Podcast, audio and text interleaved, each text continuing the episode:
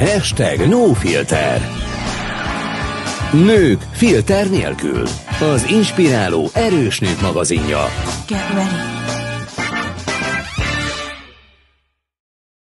A műsorszámot a Nutriverzum támogatja. Nagyon sok szeretettel köszöntöm a kedves hallgatókat innen a hashtag NoFilter nők filter nélkül stúdiójából, a mikrofonnál elhúzúttal is Köböl Anita. A mai vendégem pedig egy olyan nő, aki akarva, akaratlanul is, de belekerült a média sodrásába, és az ő élettörténete sok mindenkinek lehet példaértékű, és még mindig vannak kérdések, amiket én szeretnék neki feltenni, úgyhogy fogadjátok őt nagyon sok szeretettel, itt van velem Nagy Meláni, szia, köszöntelek! Szia Anita, és köszöntöm a rádió hallgatóit, illetve hát a nézőket is mi a háttérbe beszélgettünk már, és folyamatosan szabadkoztam neked, hogy, hogy jó, akkor ezt nem kérdezem, vagy, vagy próbálok pártatlan lenni, meg, meg ezt majd akkor ebből az irányból szeretném megközelíteni, és közben el kell, hogy mondjam, mind neked, mind a hallgatóknak, hogy már előre bocsájtom azt, hogy nagyon nehéz igazából pártatlannak lennem. Nem véletlenül szerettem volna azt, hogy te ma itt legyél velem a stúdióban és beszélgessünk, de bízom benne, hogy sikerül azért olyan irányból megközelítenem a te életedet és a felmerő kérdéseket, hogy az egyébként tényleg egy szélesebb nézőpontot tud adni mind a nézőknek, mind a hallgatóknak. De azért talán a közös kapcsolódásunkat egyből onnan közelíteném meg, hogy hirtelen belecsöppentél egy olyan élethelyzetbe, ami, ami téged egyedülálló anyává tett. És mivel magam is az volnék, így egy picit erről szeretnélek az elején kérdezni, hogy ez az új élethelyzet, amivel szembe kell most nézned, milyen kihívások elé állított téged? Kihívás az minden ember életében van, úgyhogy uh, inkább azt mondom, hogy nehéz maga a tehát, hogy különbséget tenni a között, hogy most ez azért nehézség, mert új a szituáció, meg egyébként is vannak nehézségek, mint anya. Tehát én mondjuk a, a, az ezt megelőző időszakot, ami ugye, amiről most itt beszélsz, hogy mibe csöppentem, én lényegében akkor is egyedül vittem a háztartást, és egyedül láttam el a, a gyerekek körüli feladatot, úgyhogy ami most plusz nehézség, az inkább a, a, a lelki része. Tehát nem is feltétlenül a, a, a gyakorlati uh-huh. része, hogy ami, amit mondjuk a, egy anyukának ugye nap mint nap meg kell oldania, hanem az a, az a lelki teher, lehet ezt így mondani, ami, ami párosul, vagy ami, ami adja magát az ilyen szituációkat illetően azt, hogy mondjuk a, a gyerekek olyan anyukát kapjanak nap mint nap, aki, aki mosolyog, aki ugyanannyi energiával van teli, akinek elég türelme van, mert, mert azért azt, azt el kell mondanom, én, én is egy elég őszinte ember vagyok, hogy hú, hát azért a türelmemmel mostanában vannak... Kifeszített vannak, állapotban vagy, szóval ezt gondok, igen, illetve érteni. hát ugye azt, hogy, hogy dolgozom is most már, Ugye a legtöbbször ez, ez az éjszakákra tolódik azt, hogy ugye itt a rádiós műsorokat mi magunk szerkesztjük a, a Szandival, mi vágjuk ezeket az anyagokat, ami ugye hát azért több órát is igénybe vesz, úgyhogy, úgyhogy ezeket éjszaka szoktam, így az alvás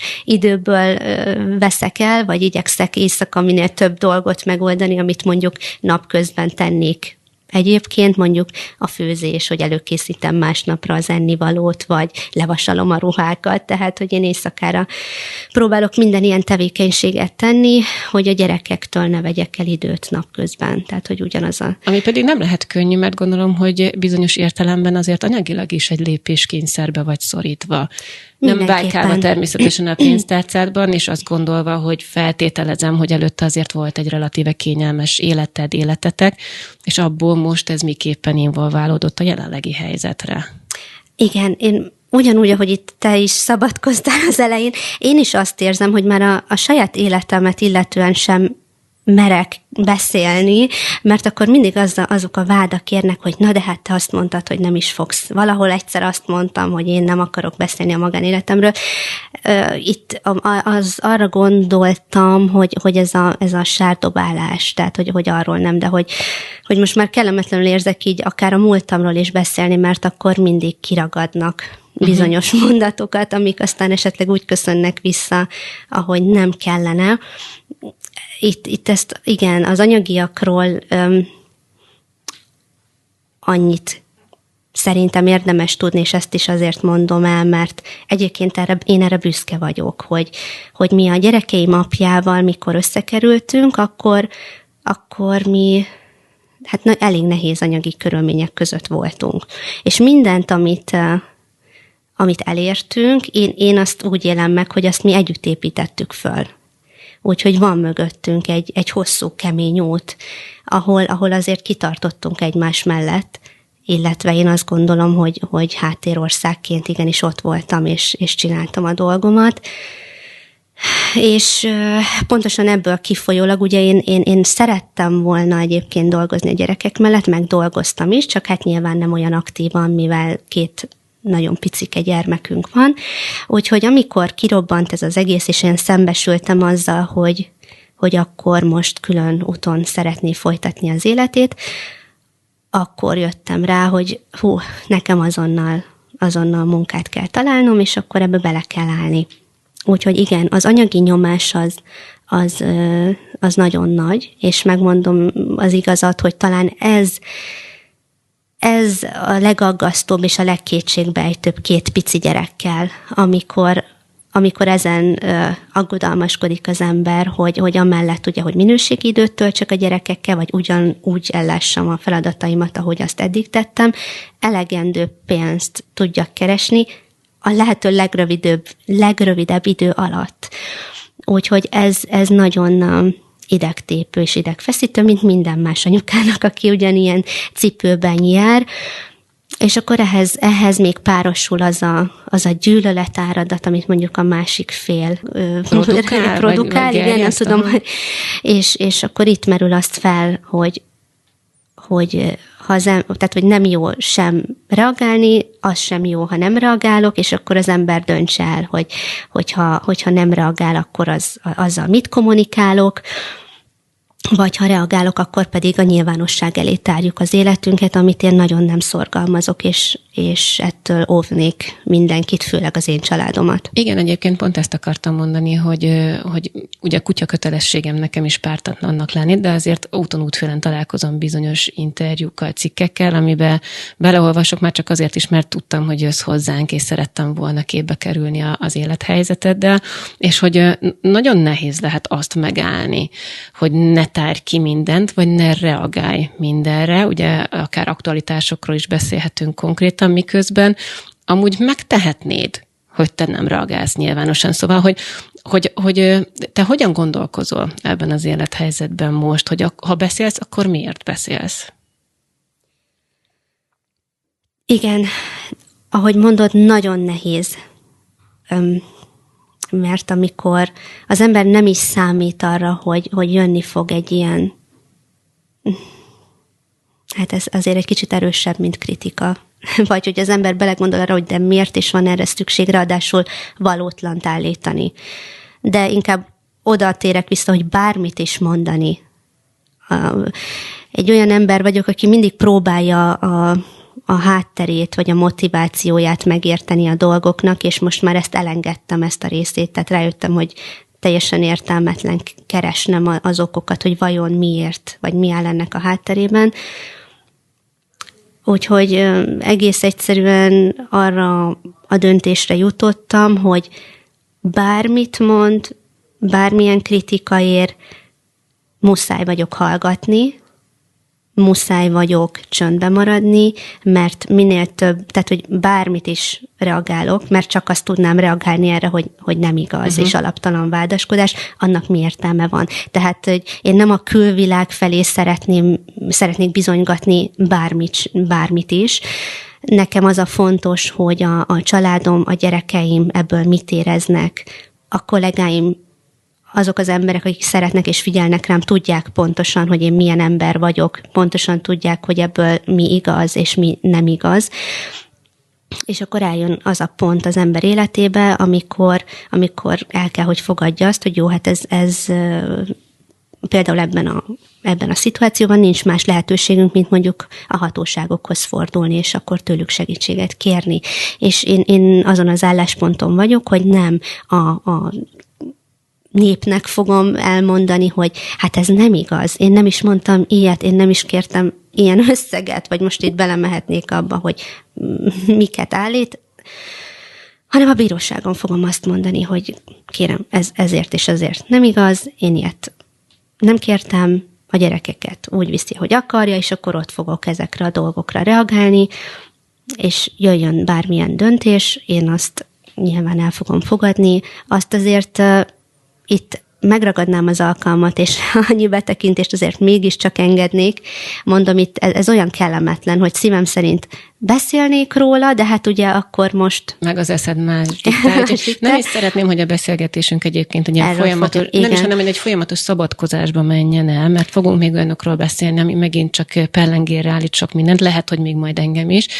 Azt szeretném, hogy jól érezd magad. Jó, itt, és próbálom hogy, elengedni magam, Igen, magam, és tudom, ez a téma, ez... ez egy olyan, olyan padhelyzet, hogy, hogy ki vagy szolgáltatva a körülményeknek, nem szeretnél beszélni róla, de azáltal, hogy arra reagálsz, hogy nem szeretnél róla beszélni, is már beszélsz róla. Igen, szóval tökre megértem, hogy, de... hogy egyszerűen tényleg muszáj vagy a, a szavaidat is rakosgatni egymás De egy, egy gondolatot azért, mint reakció, csak azért osztanék meg, mert azt gondolom, hogy anyaként, nőként, egyedülálló anyaként mégiscsak van ennek az egész szituációnak egy üzenete, amit vállalok, és vállalnék akkor is, ha nem egyedülálló anyuka lennék, az pedig azt, hogy, hogy a, a gyerekeknek igenis szüksége van az anyukára és az apukára, bármilyen élethelyzetet is teremtsen ez, a, ez az élet. Úgyhogy teljes mértékben el kell, hogy utasítsam azt, hogy ilyen bármilyen szinten is akadályoznám a, a, az apukát abban, hogy a le, a, az ő élethelyzet, tehát hogy én még arra is tekintettel vagyok, hogy neki milyen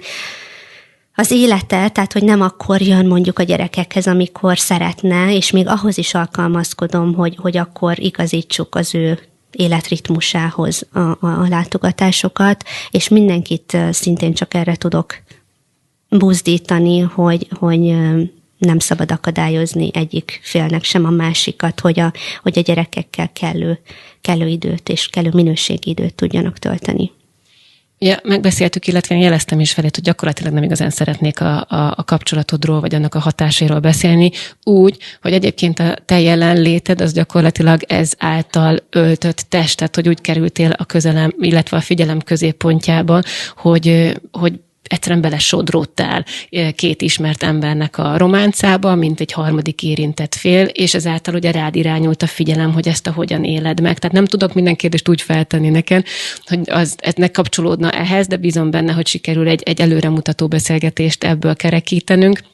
Úgyhogy, úgyhogy talán ö, át is kanyarodnék arra a részére, és aztán majd a vonatkozásokat párhuzamosan megbeszéljük, hogy azt gondolom, hogy te most azzal, hogy mégiscsak így a figyelem középpontjába kerültél, kaptál egy iszonyatosan nagy, meghatározó eszközt a kezedbe, hogy hangod legyen, és hogy, és hogy felhívd, figyelem, felhívd a figyelmet bizonyos dolgokra, hogy, hogy mire szeretnéd ezt használni, mert egészen őszinte leszek hozzád, megint csak név nélkül mondom, hogy az én műsoromban ezért nem is jellemző az, hogy vagdalózás lenne, de, de azért vannak dolgok, amik nekem is szemet szúrnak így a, a a közéletben nevezzük így, hogy vannak olyanok, akik valakinek a hátán valóban ismertségre tettek szert, egyszer voltak valakinek a nője, mondjuk így, és gyakorlatilag abból a mai napig vígan elérdegélnek, anélkül, hogy tudnám, hogy ki ő, hogy mit csinál, hogy mi az üzenete, mi a tartalma, mi az ő mélysége.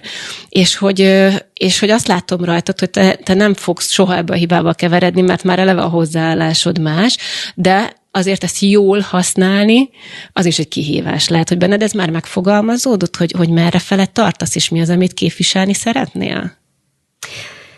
Igen.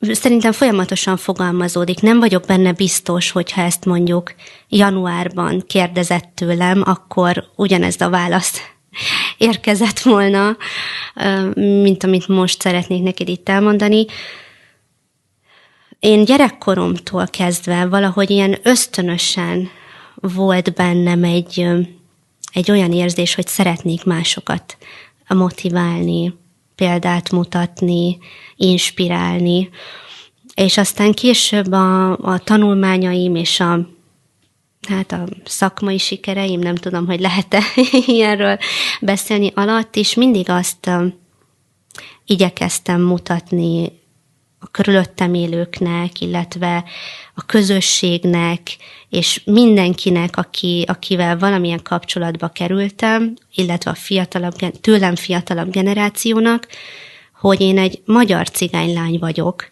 akinek vannak álmai, vannak céljai, és azt minden nehézség ellenére megy előre az útján, és, és nincsen akadály. És engem arra neveltek a szüleim, hogy minden lehetséges, csak a képzeletet szab határt.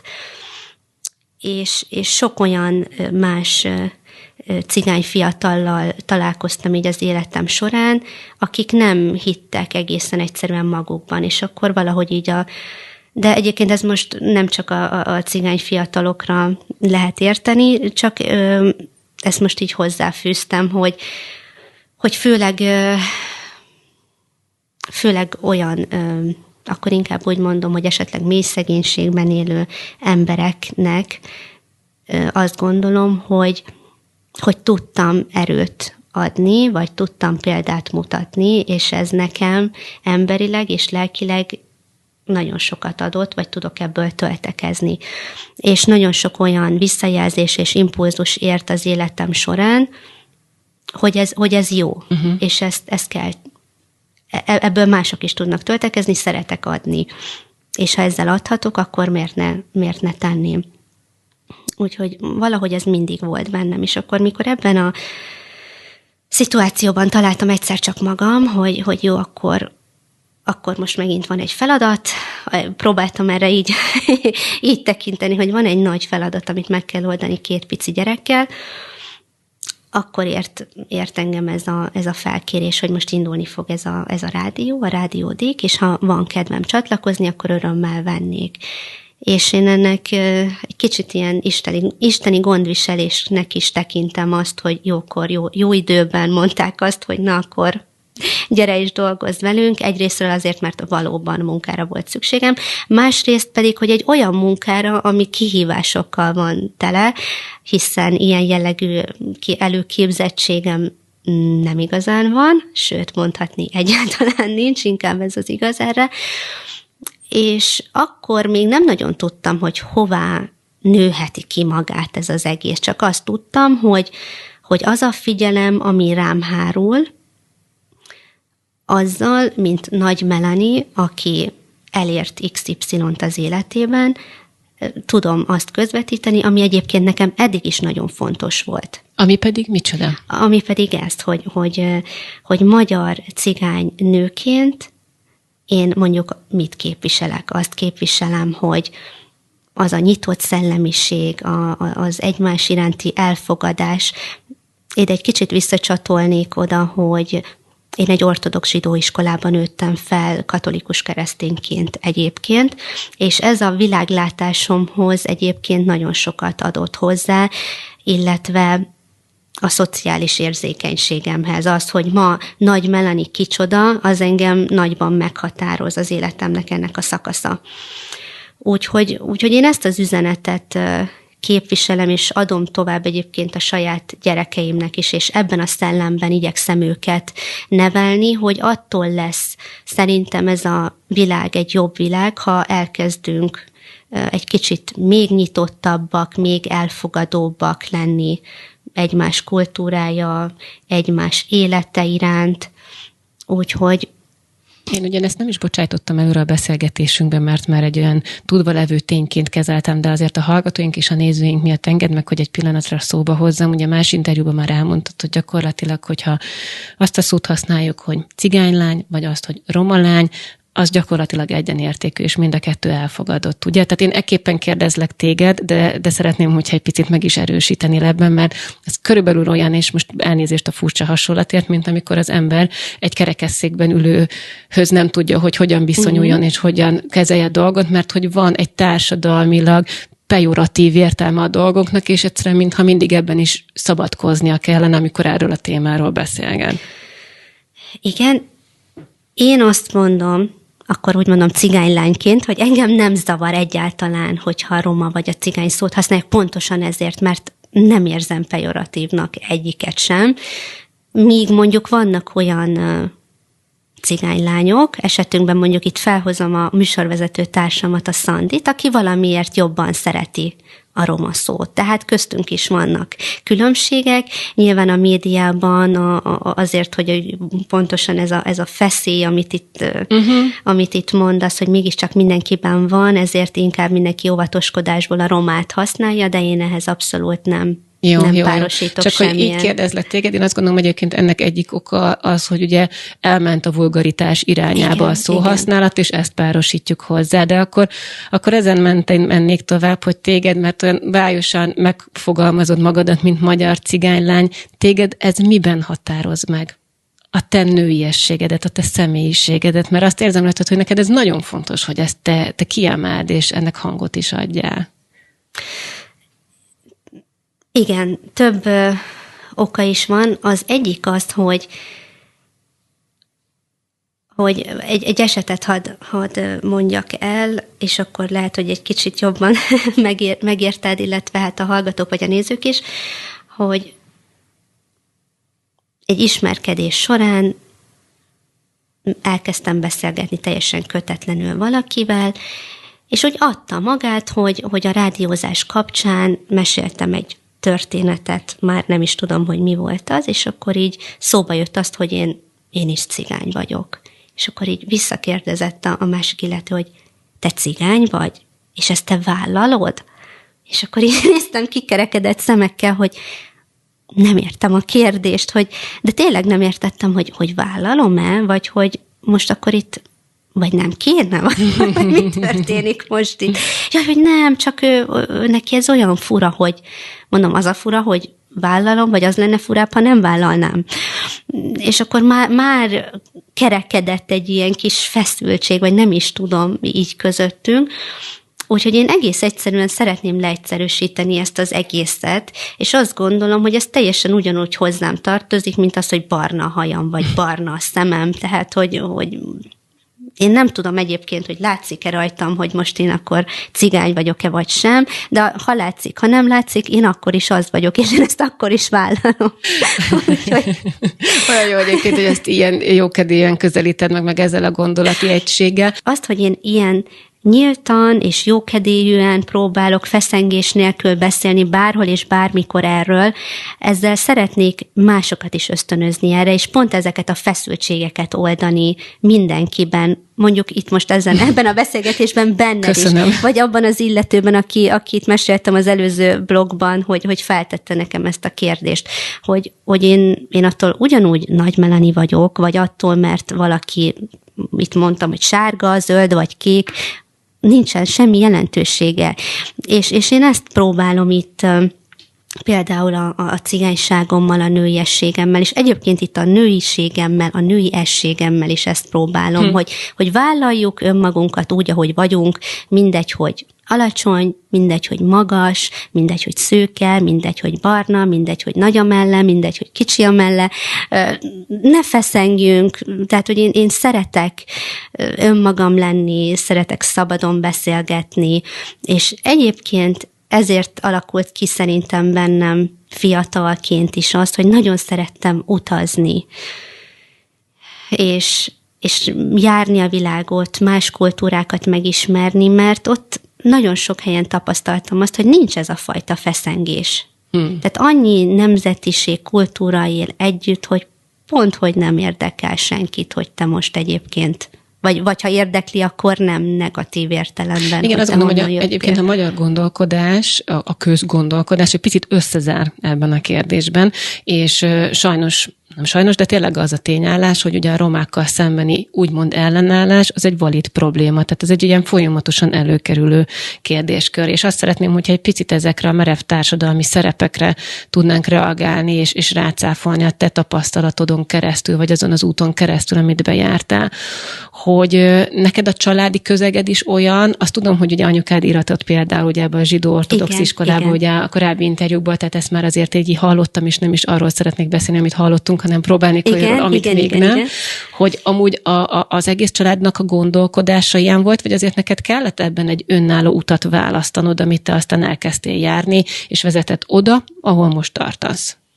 Az egész családom ilyen. Uh-huh. Szerencsés helyzetben vagyok, és bízom benne, hogy a, a gyerekeim, amikor felnőnek, akkor ők is kellően szerencsésnek fogják érezni magukat, hogy ezeket az értékeket kapták mondjuk tőlem is a családomtól.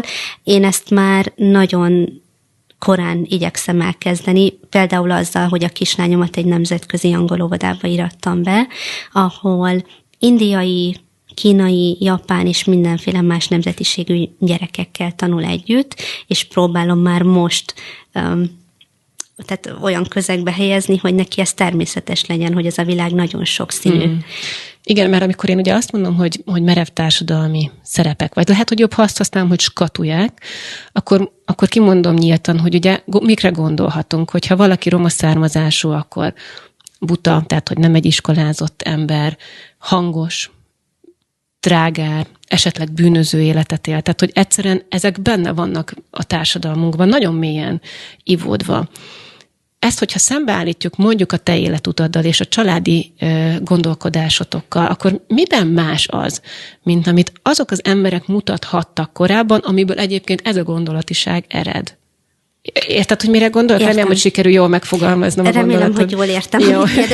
Egy picit oda, ö, onnan szeretném indítani, amit mondasz, mert hogy a korábbi kérdésedre azt érzem, hogy nem Bocsánat, válaszoltam igen. teljesen hogy, hogy azért ez, amit mondasz, hogy ezek a skatuják léteznek, ebben azt hiszem, hogy a médiának is nagyon nagy szerepe van, hogy, hogy ez a kép alakult ki. És én azért érzem magam nagyon szerencsés helyzetben, annak ellenére, hogy mi vett itt az utóbb, vagy mi vesz engem itt az utóbbi időben körül, és, és az az életfelfogásom, hogy, hogy minden helyzetből ki kell tudni hozni a legjobbat, erre szeretném építeni azt, hogy kaptam lehetőséget például magyar cigány lányként egy rádiós műsort vezetni, vagy mondjuk a, a Dik TV-nél ugyanezt a rádiós műsort a tévéképernyőn is megjeleníteni a műsorvezető társammal, aki szintén egy magyar cigánynő, egyébként szintén egyedülálló anyuka, és tudunk egy kicsit talán ezeken a skatujákon, vagy ezeken a beidegződött előítéletekről uh-huh. egy kicsit olyan irányba mozdítani, a, ami, ami a valóság, és a mi műsorunknak a, a célja, és az üzenete, és azt, hogy én és a Szandi ebben szerepet vállalunk, pontosan ezért történik, hiszen szeretnénk megmutatni, hogy a cigány társadalom is nagyon sokszínű, nem csak bűnözők, nem csak buta emberek, nem csak zenészekből és táncosokból áll, hanem ugyanúgy orvosok, politikai szakértők, ügyvédek, ügyészek, jogászok, főorvosok, rádiós műsorvezetők, tévéműsorvezetők, és még mondhatnám hosszan, hogy, hogy milyen színesek vagyunk. Úgyhogy én, én ezt a, itt a legelső kérdésed volt azt hiszem azt, hogy, hogy ezt a nagyon nagy figyelmet, ami, ami, ami rám hárul, én erre szeretném felhasználni, uh-huh. kihasználni. Én egyébként ebben is érzem igazán a te erődet. Tehát, hogy, hogy ha, ha rád gondolok, és, és olvasom és hallgatom mindazt, ami veled is körülötted történik, akkor azt a fajta megfogalmazást, hogy ezt te át tudod adni, az tényleg nagyon fontos, hogy elkezdjük előtetni a, a, a, a médiában és a különböző közösségi platformokon. De akkor engedd meg, hogy egy pillanatra még rácsatoljak itt az előző kérdésemre is, hogy akkor akkor mindaz, amit te képviselsz, azt szerinted hogyan tud hatni azokban, akik viszont családilag nem ezt az örökséget hozzá gondolkodásban, mint te, hanem azt, akik alapján ugye ezt a pejoratív megítélést sajnos nagyobb vízhanggal ki tudjuk mondani, vagy, vagy valószínűbbnek érezzük, vagy egyszerűen ez a közmegítélés a, a roma társadalomról? Valójában engem is érnek, vagy értek ilyen jellegű, hogy mondjam, ezt talán lehet mondani, hogy bántalmazások. Tehát, hogy ezt könnyen ki lehet szerintem mondani.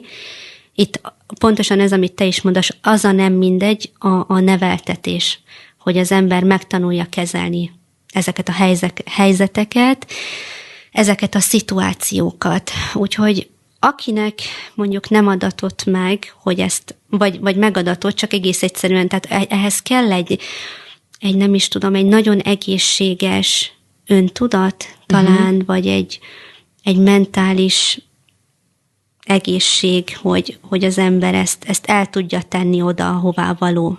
Egy jó polcra tudja tenni az ember, és ugyanúgy tudja menni a, a nap további részét ugyanúgy tudja folytatni, mintha mi sem történt volna.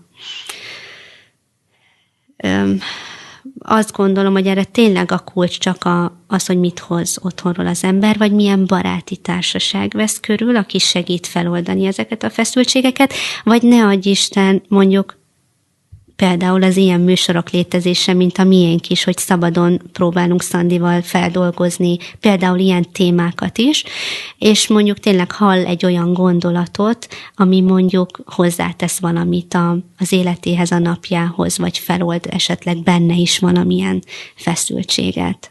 A roma hagyományokra egyébként azt mondják, hogy nagyon stabil és biztos lábakon áll, és hogy, hogy azoktól eltávolodni nem feltétlenül a nagy egységet segítő és támogató attitűdök és hozzáállás, hanem inkább az ellen való.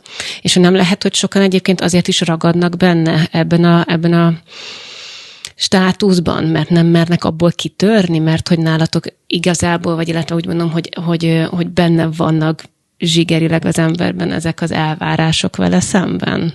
Mármint melyik elvárásokra hát, gondolsz? Hogy, hogy, hogy mondjuk egy, egy, egy, egy roma, ugye, na mondok akkor én is egy gyakorlati témát, hogy mondjuk ugye nagyon megint hangos a sajtó attól, hogy most akkor egy roma asszony leülhet az úrral egy asztalhoz az urával, vagy éppen külön kell étkezni, most akkor emeljük ki. Ezt tudom, hogy mindenhol ezt szokták Igen. példaként hozni. Nem akartam belefutni, de csak belefutok, mert ilyenkor egyszerűbb gyakorlati példán keresztül mutatni van. És hogyha valaki azt mondja, hogy de már pedig én le fogok ülni ahhoz az asztalhoz, azt nem, egyébként nem teheti, meg erre gondoltam így példaként. Nem, én, én ezt nem tudom egyébként megerősíteni. Pedig azért mondjuk édesapám részéről nálunk nagyon hagyományőrző olácigány családból jövök, tehát hogy, hogy azért ott, ott látom, hogy mi a, az át. Tehát igen, igen, igen, igen. Úgyhogy én, én ilyennel nem találkozom. Tehát, hogyha én mondjuk oda szeretnék ülni ahhoz az asztalhoz, akkor nem fogják azt mondani, hogy ne ülj ide, lányom. Csak egész egyszerűen ez a szokás alakult ki, hogy a nők ülnek és beszélnek ott a saját kis dolgaikról, a férfiak meg egy másik asztalnál ülnek és beszélnek a, a férfias dolgokról, vagy nem tudom, én egy ló kereskedő családból származom, és akkor éppen arról beszélnek, akkor én nem biztos, hogy oda akarok csatlakozni, mert nem tudok egész uh-huh. egyszerűen mondjuk hozzászólni a témához. De ha oda akarok ülni az apukám mellé, akkor oda ülök, és nem fognak nézni, hogy te jó Isten, mit csinál ez itt. Uh-huh. Csak valahogy egész egyszerűen ez a szokás, szokásokon szokás jog alapján valahogy ez így alakult ki. De hát azért ezt nem így kell elképzelni. Egy kicsit nekem ez olyan, mint mondjuk, tehát ugye, hogy az ismeretlen világtól való félelem, talán akkor így mondom, hogy nekem, tehát mindenkiben vannak előítéletek, ahhoz tudnám hasonlítani, mint mondjuk a, a keleti, közel-keleti világban, mint mondjuk, amikor látjuk, hogy a családfő megy elől, és akkor utána a nők meg kullognak. Tehát most ott sem biztos, hogy megvan adva, hogy hány méter kell, hogy hány méterre kell, hogy a férj mögött sétáljon az asszony, bár mondom, nem vagyok ennek a szakértője, tehát ebben nem szeretnék belemenni, de de én ezt nem tudom megerősíteni, tehát hogy ez, ez, ez, ez nálunk így van, hogy már pedig a nő az nem ülhet férfival egy asztalhoz. Uh-huh. És mennyire van az egyébként, hogy a, a, a nemi szerepeknek, vagy igazából tényleg ezek a nemi szerepek, amiről most beszélünk, abból igazándiból, egy, vagy abból szemben egy romanilnek meg kell küzdenie. Tehát akkor ez azt jelenti, hogy ez önmagában egy szokás, sok minden más aprósággal együtt természetesen, tehát engedjük el ezt az asztalnál ülő kérdést is, hanem minden más, ami szokásként, hagyományként benne van a roma kultúrában.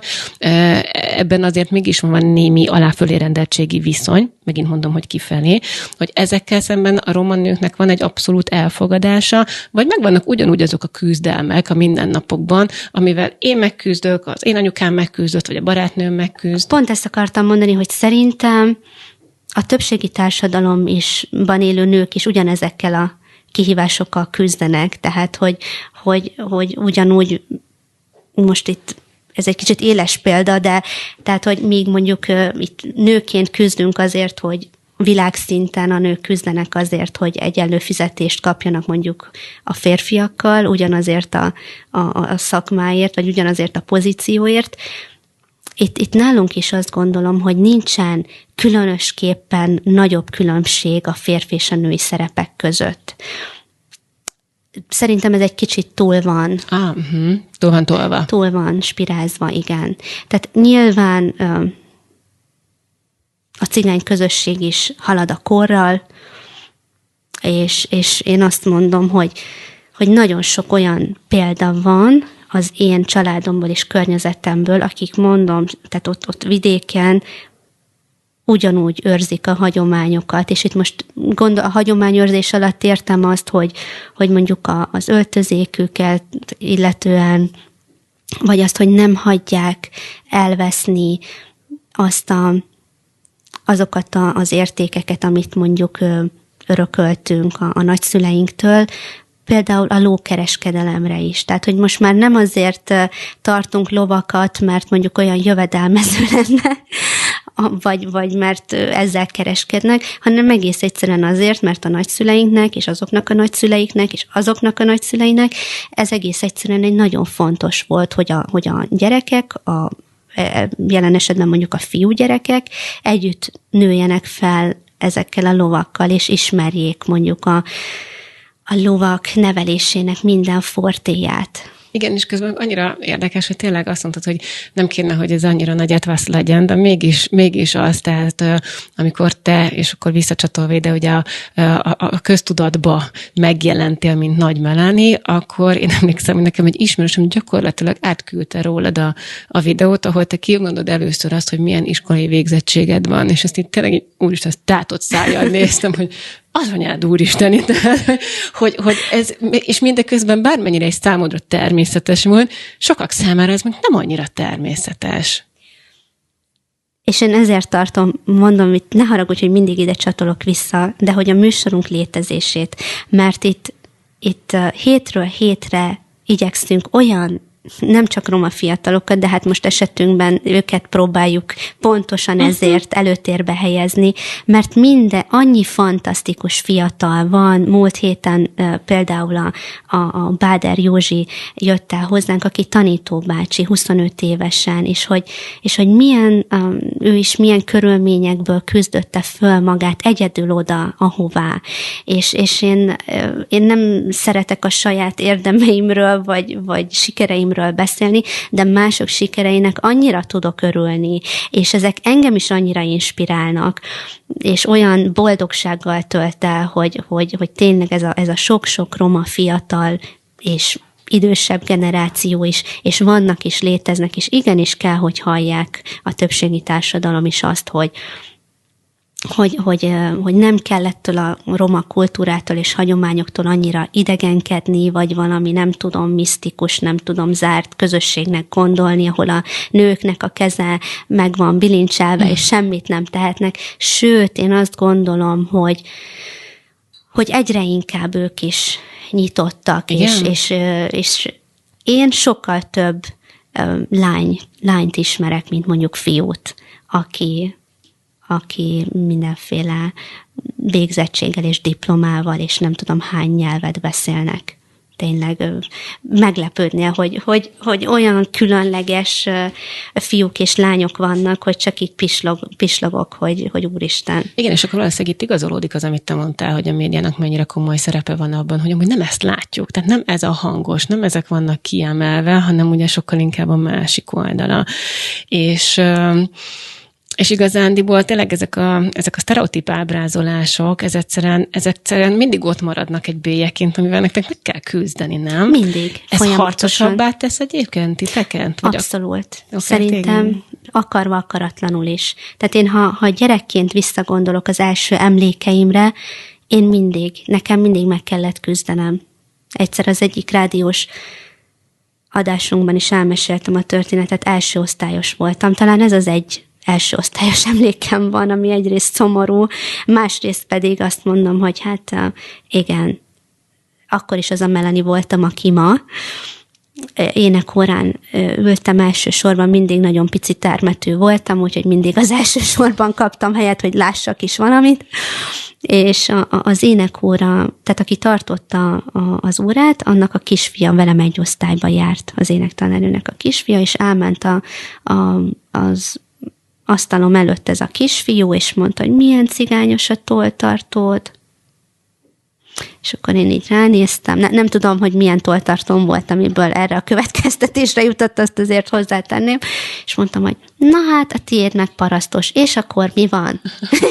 és akkor mi van? És, és voltam hat éves, vagy igen, azt hiszem hat éves voltam, és ez úgy megragad bennem ez a történet, és akkor oda jött az anyukája, aki látta ezt, aki a tanárnő volt, és a, a, a fülét jól megcibálta előttem, és persze kértem az anyukáját, hogy ezt ne, ezt ne tegye, ne cibálja meg annak a szerencsétlen gyereknek a, a, a fülét és, és utána bocsánatot kellett tőlem kérnie, és az volt a büntetése, hogy egész évben az én hatalmas nagy táskámat kellett a negyedikre föl lecipálnia a sajátjával együtt, mert hogy a negyediken voltunk, úgyhogy szerintem az a fiú egy életre megtanulta, hogy soha többet nem szabad cigányozni. Innen is üdvözlöm a tanárnőt, ha véletlenül hallja ezt az adást valahol. De hogy... vajon egyébként az a szituáció ti kapcsolatotokat hogyan befolyásolta ezzel a, ezzel a fiúval? Tehát, hogy ő, ő, ő belátta? Született benne egyfajta belátás ennek hatására, vagy még inkább ellenet fordult most itt kis túlzás idézőjelben Megmondom őszintén, arra már nem mhm. emlékszem. Uh-huh. Az a része annyira már nem Mert ugye a hatás is izgalmas kérdés ilyenkor, hogy... Minden bizonyal, ha valamit kell erre mondanom, akkor azt gondolom, hogy akinek ilyen anyukája van, mint amilyen neki, és ilyen retorziót kapott, az biztos vagyok benne, hogy, hogy, hogy kellőképpen elmagyarázta neki, gondolom én az anyukája utána, hogy, hogy azért ez még sincs rendjén. Most mi csapódik hozzád vissza egyébként, hogy példaként tudsz állni a, a, a cigánylányok előtt egyébként? Tehát, hogy, hogy rá tudtak csatlakozni sokan, vagy, vagy ők is még így ízlegettik ezt a dolgot, hogy van itt valaki, aki ennyire látványosan és hangosan ki tud értünk és mellettünk állni, amire aztán tök jó lenne rácsatlakozni. Engem nagyon nagy boldogsággal tölt el, hogy, hogy nagyon sok üzenetet kapok. Nem csak roma lányoktól, nem csak roma lányoktól, mm akik mondjuk azt mondják, hogy hú, Melanie, láttam ezt, az, ezt és ezt az interjúdat, és amióta figyelem mondjuk a munkásságodat, vagy a létezésedet így a, a, a médiában és a közösségi oldalakon, egész egyszerűen így, így segített a létezésed mondjuk meghozni azt a döntést, hogy, hogy eddig nem biztos, hogy be akartam iratkozni arra az egyetemre, de, de most megtettem, és beiratkoztam.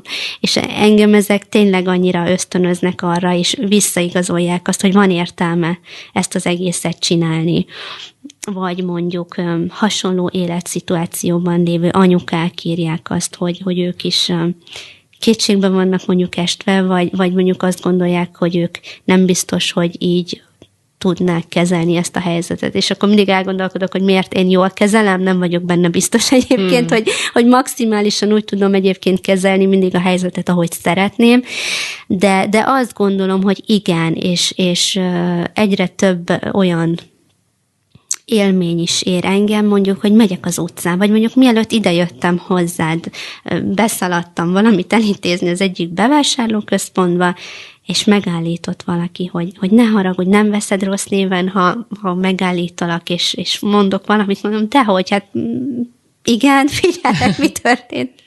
De hogy, hogy rögtön én nem mindig kapcsolok, hogy, hogy azért, mert mondjuk megismert, hogy én ki vagyok, hanem nem is tudom, mi megállít, és akkor mondja, hogy hát, hogy olyan büszke hogy, hogy egy ilyen, hogy ilyen cigánylány van, és hogy, és hogy a, a, a saját lányain is látja azt, hogy, hogy örül annak, örülnek annak, hogy, hogy van valaki, aki ilyen oldalát is megmutatja mondjuk a, a, a cigányságnak, és ezek nekem mind olyan pozitív visszacsatolások, hogy, hogy, hogy, hogy így boldogabban telnek a napjaim, és, és úgy fekszek le a nap végén, hogy volt értelme megint ezt az egészet végigcsinálni. Igen, ami tök pozitív, és nagyon előremutató, és én mindig csak azt kívánom ilyenkor, hogy az nagyon jó, hogy mi erről beszélünk, és hogy te itt vagy példaként, csak az, aki, aki valóban ö, téged, minket hallgat és erre figyel, az úgy tudja magába integrálni ezt a dolgot, hogy képes a változásra és a változtatásra. Mert az egy dolog, hogy ugye nehezített pályán mozog, és mondjuk a médiából visszajön egy ilyen negatív attitűn, de ettől függetlenül a saját elszántságán ez nem szabad, hogy változtasson, nem? Tehát te is mondtad, hogy megéltél azért negatív élményeket, és ez nem tántorított téged el. Abszolút nem.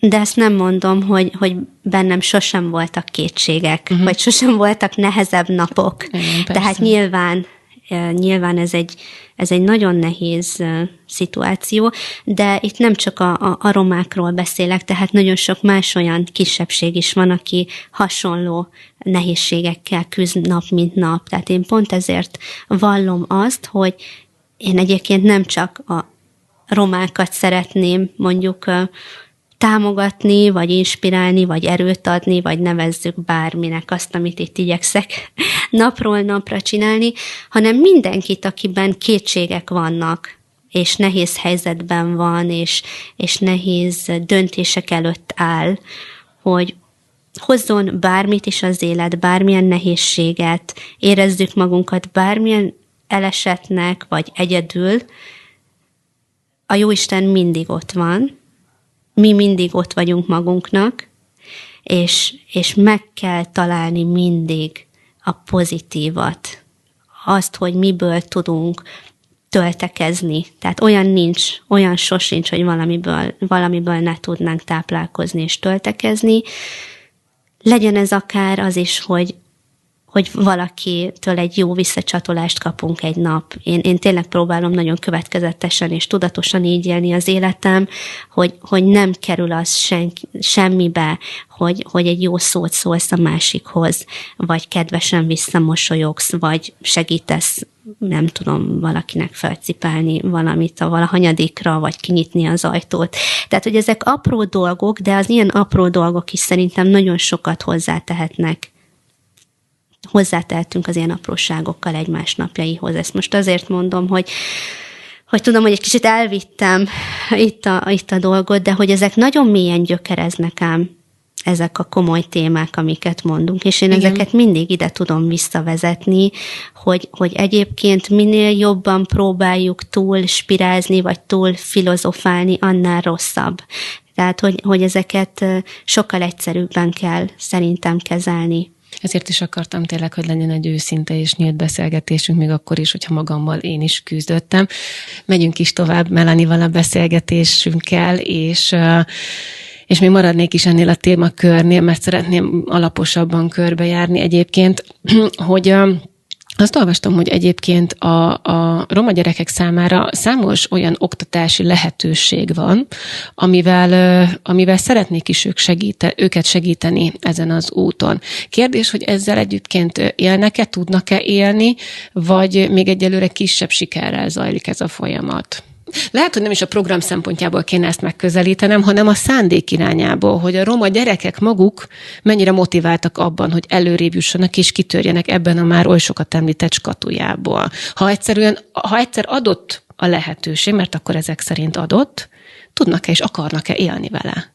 Erre a kérdésre úgy tudnék szerintem, tehát abból a szempontból tudnék eh, releváns választ adni, hogy az én édesapám egy eh, mentális és testileg fogyatékos gyerekekkel foglalkozó iskolában tanít gyógypedagógusként, és ő ezáltal nagyon sok olyan roma fiatallal áll kapcsolatban, ugye, hogy, hogy ott a környéken azért nem sok roma tanító van, vagy cigány tanító. Itt mondom, én, én nem tulajdonítok ennek, hogy mikor melyik szót használom, de akkor következetesen használom, akkor most már a romát, ha, ha azt kezdtem el itt használni. És ő mondta nekem azt, hogy nagyon sok az a fiatal, aki elvégez roma fiatal, elvégez valamilyen szakközépiskolát, egyetemet, bármit, amit ő éppen szeretett volna, és valamiért, valamiért a rendszer nem szívja fel, a munkaerőpiac nem szívja fel őket. És hogy mostanra kinőtt egy olyan generáció, kinőtte magát egy olyan generáció, aki azt mondja, hogy hát a testvérem nézd meg, mondjuk, mennyit tanult, és mégsem sikerül elhelyezkednie. És leszűrik mondjuk azt, hogy azért, mert roma. Hm. És valóban én is tudok és ismerek olyan szituációkat, amikor mondjuk hiába volt valaki magasabban képzett, mint mondjuk a, a, a, a másik pályázó, mégis a másik pályázóra esett. Na most ebben most megint kár lenne belemenni, hogy ez most valóban azért történt-e vagy sem, de magában az emberben kialakul ez a kép, hogy hát erre azért van esély, hogy ezért. És hogy egyre több fiatalnak megy el a kedve ezáltal. Mert hogy azt látják, hogy ezek a hiába, ezek a törekvő, sikeres magukat sikeresnek gondoló, vagy nagy sikerekre váró fiatalok nem, nem tudtak elhelyezkedni. Ez egy érdekes jelenség, egyébként nem csak apukámtól hallottam már erről, hanem másoktól is. Én továbbra is csak azt tudom mondani, hogy, hogy nincs az a pont, amikor fel lehet adni. Uh-huh. Egész egyszerűen nem létezik ha kidobnak az ablakon, mász be az ajtón, ha az ajtón rugnak ki, mász be az ablakon, és előbb-utóbb sikerülni fog. Ez egy tök jó gondolkodás egyébként, még hogyha el is lehet ebben fáradni, de... El. A maximálisan el lehet benne fáradni, az Igen, biztos. Mert az ember néha azt érzi, hogy egy szélmarom harcot vív, és, és abban azért nehéz tele mindig kitartónak lenni. E, még az jutott eszembe, hogy lévén, hogy azért többnyire, hogy ez a műsor nőkről szól, én ugye azért próbáltam a nők irányában megközelíteni a helyzetet, de most felmerült bennem a kérdés, hogy azon belül, hogy ráadásul magasan kvalifikált roma származású emberről beszélünk, vagy fiatalról, abban is kell különbséget tenni, hogy ő roma származású fiú-e, vagy roma származású lány? Tehát, hogy, mert ugye ezért most főleg te is ugye szóba hoztad már, hogy szó van arról, hogy mi nők egyébként is küzdünk magunkért, akár a pozíciók elérésért, akár az egyenlő fizetésért, akár az egyenlő elbírálásért, stb. stb. Hatványozottan igaz ez egyébként a roma közösségre? Igen. Uh-huh. Szerintem igen. Tehát akkor ott is te, tesznek különbséget még férfi és nő között is. És ott mondjuk egy nőnek mivel kell megküzdenie? Mármint bocsánat, én, én arra gondoltam, hogy, hogy a, a többségi társadalom felől, tehát Aha. nekem meg kell küzdenem azzal, hogy nem elég, hogy roma vagyok, de még nő is vagyok. Uh-huh. De hogy nem, a mi társadalom, tehát a, a roma közösségen belül szerintem erről. Ott nincs ez szó. Erről nincs, nincs, nincs. Tehát, hogy magasan kvalifikált nő és férfi között nem. Tegyük már akkor kérlek egy kicsit tisztába. Szerintem lehet, hogy innen kellett volna kezdeni most, hogy már kezdek én is feloldódni a beszélgetésünkben, bármennyire is szimpatizálok veled, mint, mint jelenséggel. Én azért próbálok. Igen, téged. nagyon jól csinálod, köszönöm. Szerintem még ennyire izzasztó beszélgetésem nem volt eddig, de én akartam egyébként tényleg magamat is kihívások elé állítva ezzel. Szóval, hogy akkor közelítsük meg egy pillanatra, vagy tegyük tisztába azt, hogy roma kultúrán belül nők és férfiak egymáshoz viszonyítva hogyan helyezkednek el? Vannak-e alapvetések például, ami miatt azt gondoljuk, hogy pont, pont, pont, asztal, zárójel. Na hát most itt alapvetően valóban létezik az az, az az elképzelés, hogy a nőnek ugye a gyereknevelés körül kell foglalatoskodnia, a férfi pedig a, a családi háttérnek, az anyagi háttérnek a biztosításáért kell, hogy robotoljon. Már ezzel a kifejezéssel kell, hogy, hogy éljek napjainkban. De én mondom, megint csak azt mondom, hogy szerintem ez a többségi társadalomra is igaz. Aha. Hogy ez az alap, tehát az oké, okay, hogy 21. század és haladunk a korral, de tehát nem hiszem, hogy a, hogy a 80-es években mondjuk az, tehát hogy különbség lett volna, hogy, hogy mondjuk egy magyar családban nem feltétlenül ez lett volna a felállás. Az egy másik kérdés, hogy mondjuk abban az időben is mondjuk anyukámnak milyen esélyei voltak mondjuk tovább tanulni, és mondjuk egy vele egy idős többségi társadalomból jövő fiatalnak milyen lehetőségei adódtak. De alapvetően azt gondolom, hogy ott akkor is a többségi társadalomnál is az, az, az elvárás, vagy a kialakult kép egy családról az azt, hogy az anyuka otthon van, majd a férfi pedig az anyagiakat előteremti. Tehát én, én ezért nem nagyon értem, vagy, vagy nem is az, hogy nem értem, hanem, hanem mikor itt a kultúrán belül ennyire próbálják kiélezni a férfi és a női szerepeket, mert szerintem ez a roma közösségen belül is oldódik, és ugyanúgy halad a korral, mint mondjuk az a társad, többségi társadalmon belül. Nyilván vannak olyan családok, roma családok, akik azt mondják, hogy hogy, hogy a nő igenis maradjon otthon, és nem kell neki dolgozni, de alapvetően, hogyha szeretne, akkor nagyon sok család mondja azt, hogy jó, hát menjél, uh-huh. és mhm. akkor csináld. Tehát Ugyanúgy... nincs az, hogy bepozícionálják a nőt mondjuk egy idézőjeles alacsonyabb rendű valakinek, hanem akkor ő tisztelve van abban, hogy ő háztartásbeliként Maximálisan, uh-huh. maximálisan. És mondom, itt mondjuk fel tudnám hozni a, a zsidó közösséget is, ahol ugyanez, hogy ott ugye ott is nagyon, tehát a, a sok gyerekes családmodell az, az elfogadott, vagy a, hogy is mondjam, a pozitívabb megítélést az nyer, aki, aki minél nagyobb családban él, ugyanez mondjuk vonatkozik a cigány családokra is, tehát mondjuk itt, ha, ha nagyon különbséget kell tenni, vagy tényleg kellene valami éles példát mondani a, a többségi és a kisebbségi társadalom között, akkor mondjuk ez már megint csak lehet egy, egy, egy éles különbség, hogy mondjuk a, a roma közösségen belül sokkal elfogadottabb a sok gyerekes családmodell, mint mondjuk a többségi társadalomban mint például az, hogy, hogy mondjuk a nők esetenként nagyobb elnyomásban részesülnének, mint a többségi társadalomban. Mert szerintem a többségi társadalomban is ugyanolyan elnyomásban és nehézségekkel küzdenek a nők, mint mondjuk mint mondjuk a roma közösségen belül. A jelenlegi helyzetedből visszatekintve, az, amit te megtettél a, a családodért, hogy egy ilyen óriási lendülettel, és mondhatom azt, hogy talán exkluzivitással induló fiatalkorod és életedet gyakorlatilag te háttérbe szólítottad a, a, a családod oltárán és egy férfi érdekében. Azt te ma másképp csinálnád? Nem a férfi érdekében tettem, hanem azért a képért, hogy, tehát én ezt akkor úgy indultam neki, hogy most én szorulok úgymond háttérben, mert a gyereknevelésre fókuszálunk, tehát, hogy én, én, ezt, én ezt nagyon szeretem, ami, vagy szerettem volna úgy alakítani a, a családi életünket, hogy, hogy a lehető legtöbb időt töltsek otthon a, a gyerekeimmel, amíg ilyen picikék és hogy kitolni minél inkább azt, amikor mondjuk visszaállok a, a munkába.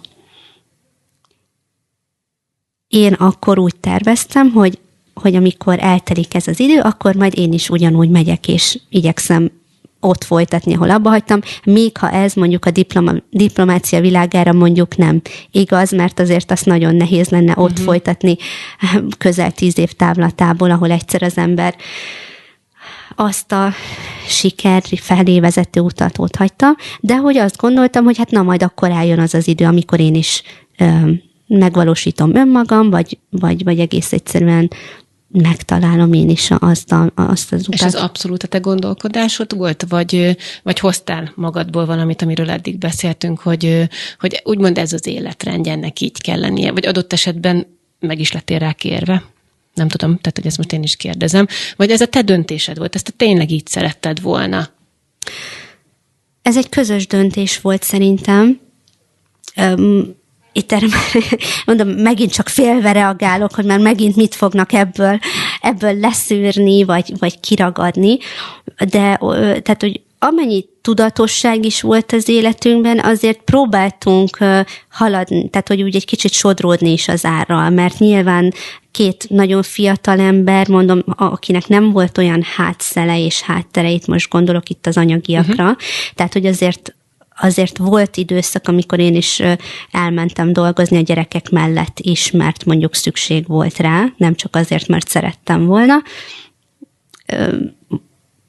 de alapvetően nem volt ez egy ilyen mindennapos téma, hogy most akkor én jaj, ott hagytam a karrierem, és mi lesz velem, mi lesz velem, semmi nem lesz velem, majd amikor eljön az én időm, akkor úgy értve az én időm, hogy mondjuk mind a két gyerek már bölcsödés és óvodás, és, és beállt a, a, az életrendje, akkor én is megtalálom azt az utat, amit járni szeretnék. Na, hát ez most sincs másként, most is járom az utat, amit kell, csak nyilván egy kicsit megváltoztak a körülmények.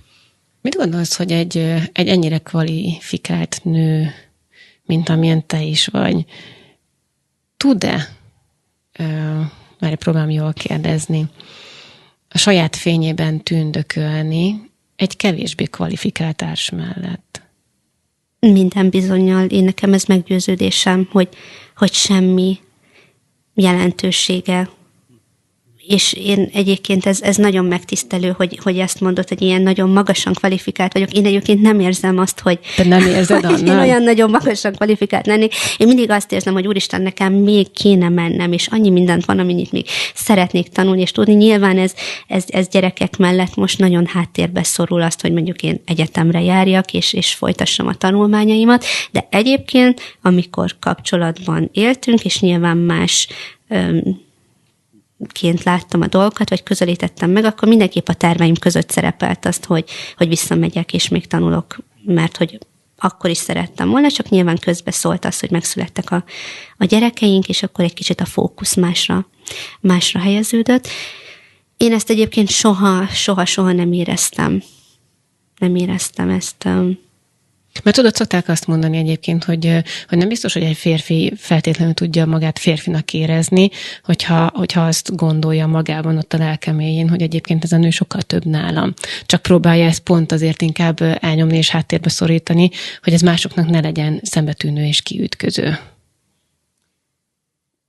Én a kapcsolatunk alatt is, meg az élet minden területén próbálok egyébként az egyensúlyra törekedni, és azt gondolom, hogy itt is, itt is próbáltam arra, hogy a, meg szerintem ez egy fontos szemlélet, hogy a nő egyébként tudjon úgymond nő maradni, abban az értelemben itt most ezt sem remélem nem fogjuk félre magyarázni, ezt sem. Nagyon nem remélem, ha, igen. Hogy, hogy itt nem akarok megint csak ezeket a, a sztereotípiákat és a, a skatujákat, de már mint így a kapcsolaton belüli, akkor inkább így fogalmazom, hogy a kapcsolaton belüli szerepeket, mint, mint házastárs, mint házaspár, én erre, nekem mindig fontos volt az egyensúly, hogy a másik ne érezze azt, hogy mondjuk én dominánsabb akarok lenni bármiben is, és most nem a, a, a, a tanulmányokról vagy a kvalifikációról beszélek. És szerintem az nagyon fontos, hogy senki ne próbálja meg ledominálni a másikat, hanem meg legyen az a, az a harmónia, egyensúly, Hát most mondhatnám, hogy ezek szerint nem sikerült. De nem mondok, mert ugye a magánéletemről nem beszélünk. Nem, ezt úgy, abszolút hogy... általánosságban kérdeztem így van, én így van, is. De én is általánosságban mondom, nyilván ehhez, ehhez nem tud az ember teljesen kötetlenül saját magától beszélni róla. Igen, csak pont azért gondoltam ezt így megkérdezni tőled, hogy, hogy azok a lányok, akikben egyébként van egy, egy, egy tetvágy, és, és ott buzog bennük, akár a te hatásodra, hogy szeretnének menni, azok nem magyarázzák meg maguknak, hogy de miért nem mennek, vagy miért nem mennének. Mert mondtad, hogy azért van ebben egyfajta eltolódás, hogy te például sokkal több olyan nőt ismersz, aki megy előre, tanul, képzi magát, stb. stb., mint férfi. Tehát, hogy ezt a kettőt szerettem volna egy picit ezzel szembeállítani. Ez egy nagyon fontos gondolat, amit most mondasz és megfogalmazol.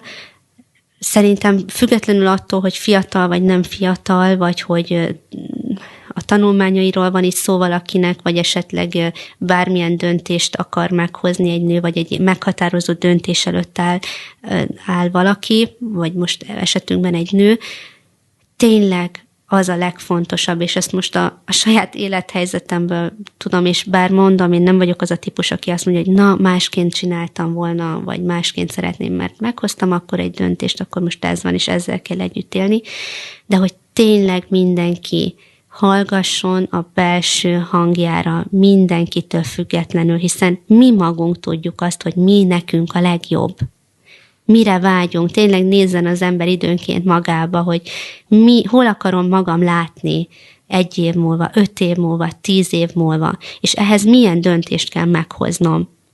Mindenkitől függetlenül, párkapcsolatoktól függetlenül, munkahelytől függetlenül bátornak kell lenni. Tényleg azt mondom, hogy bátornak kell lenni, és ezt úgy mondom, hogy én sem voltam kellőképpen bátor bizonyos élethelyzetekben és életszituációkban. Melyik volt az egyébként, amit ma másképp csinálnál? Hát mm, erre most megint csak azt mondom, hogy nem akarok szabadkozni, de nagyon bele kellene menni a magánéleti uh-huh. kérdésekbe, úgyhogy erre csak ezért, jó, ezért jó, az akkor egyet ar- nem, bár, nem arra nem, nem fogatlak természetesen. Uh, még egy olyan sarokpontja van egyébként a beszélgetésünknek, ami szerintem az egészet itt tényleg így ki, kiemeli, hogy, hogy nagyon sokszor szokták azt mondani egyébként, hogy a, a, a roma nőknél ugye az a fiatalkori házasság, a, a sok gyermek vállalása egyébként ez egy ilyen hát hülye szó az, hogy elvárás, de hogy benne van a kultúrátokban. És azt mondtad, hogy egyre jobban nyit egyébként maga a roma közösség és társadalom is afelé, hogy ez másképp legyen. A feminizmus egyébként hogyan hat rátok? Hogyan hat a cigánylányokra. Hát most azon gondolkoztam, hogy olvastam is utána, hogy egyébként tényleg már Szafi óta tudjuk, hogy vannak romantikus történetek, nem? Tehát, hogy gyakorlatilag lehet ezt másképp is, de hogy ez ne csak egy házasság útján lévő érvényesülés legyen, hanem, hanem tényleg az egyéni sikerként tudják megélni magukat.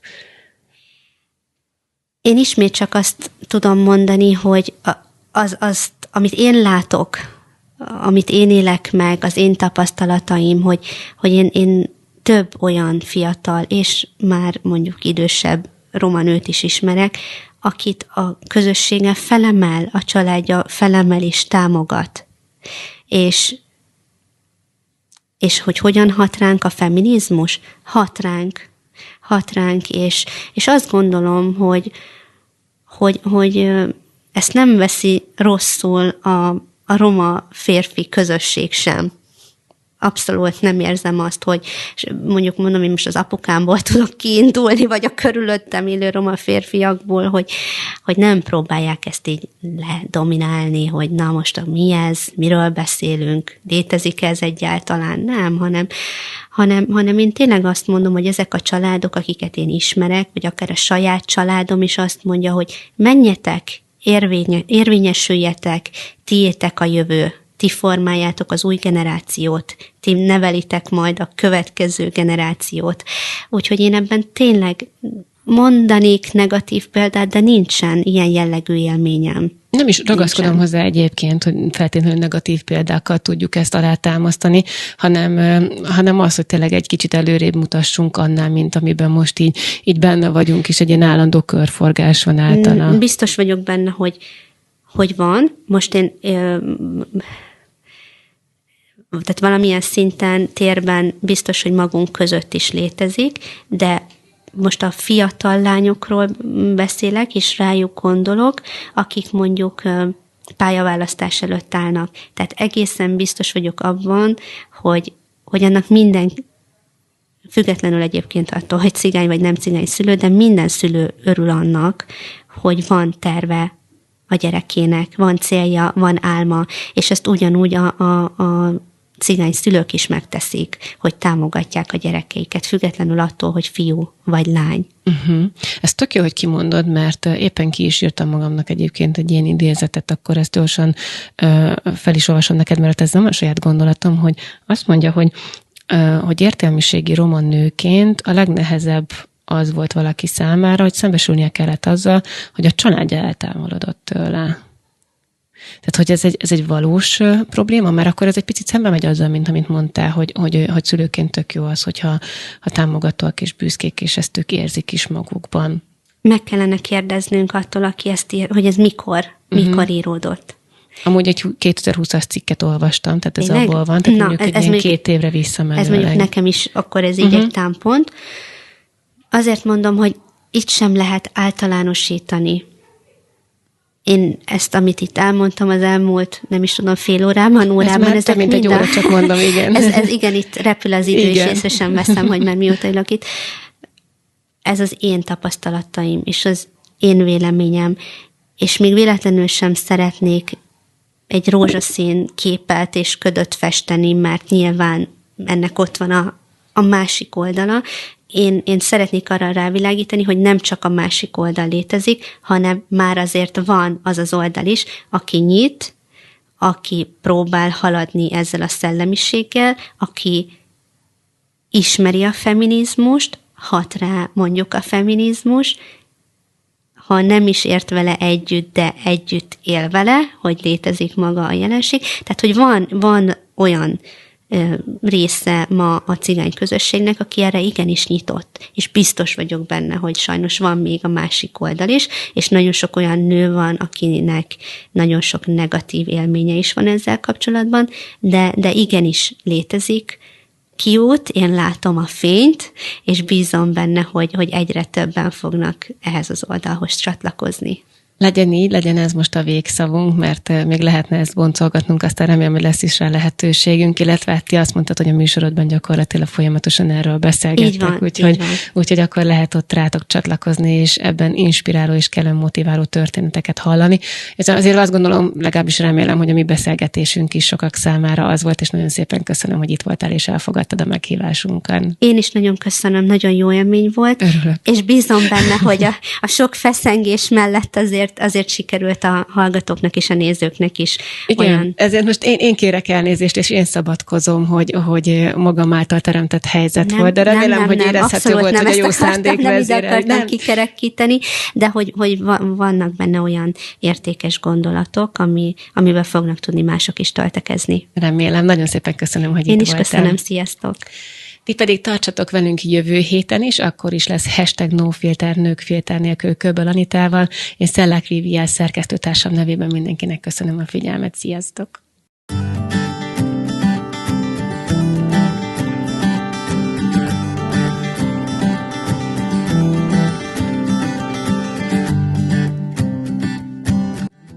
A műsorszámot a Nutriverzum támogatta. A képi anyagot a Schnittman Pictures készítette.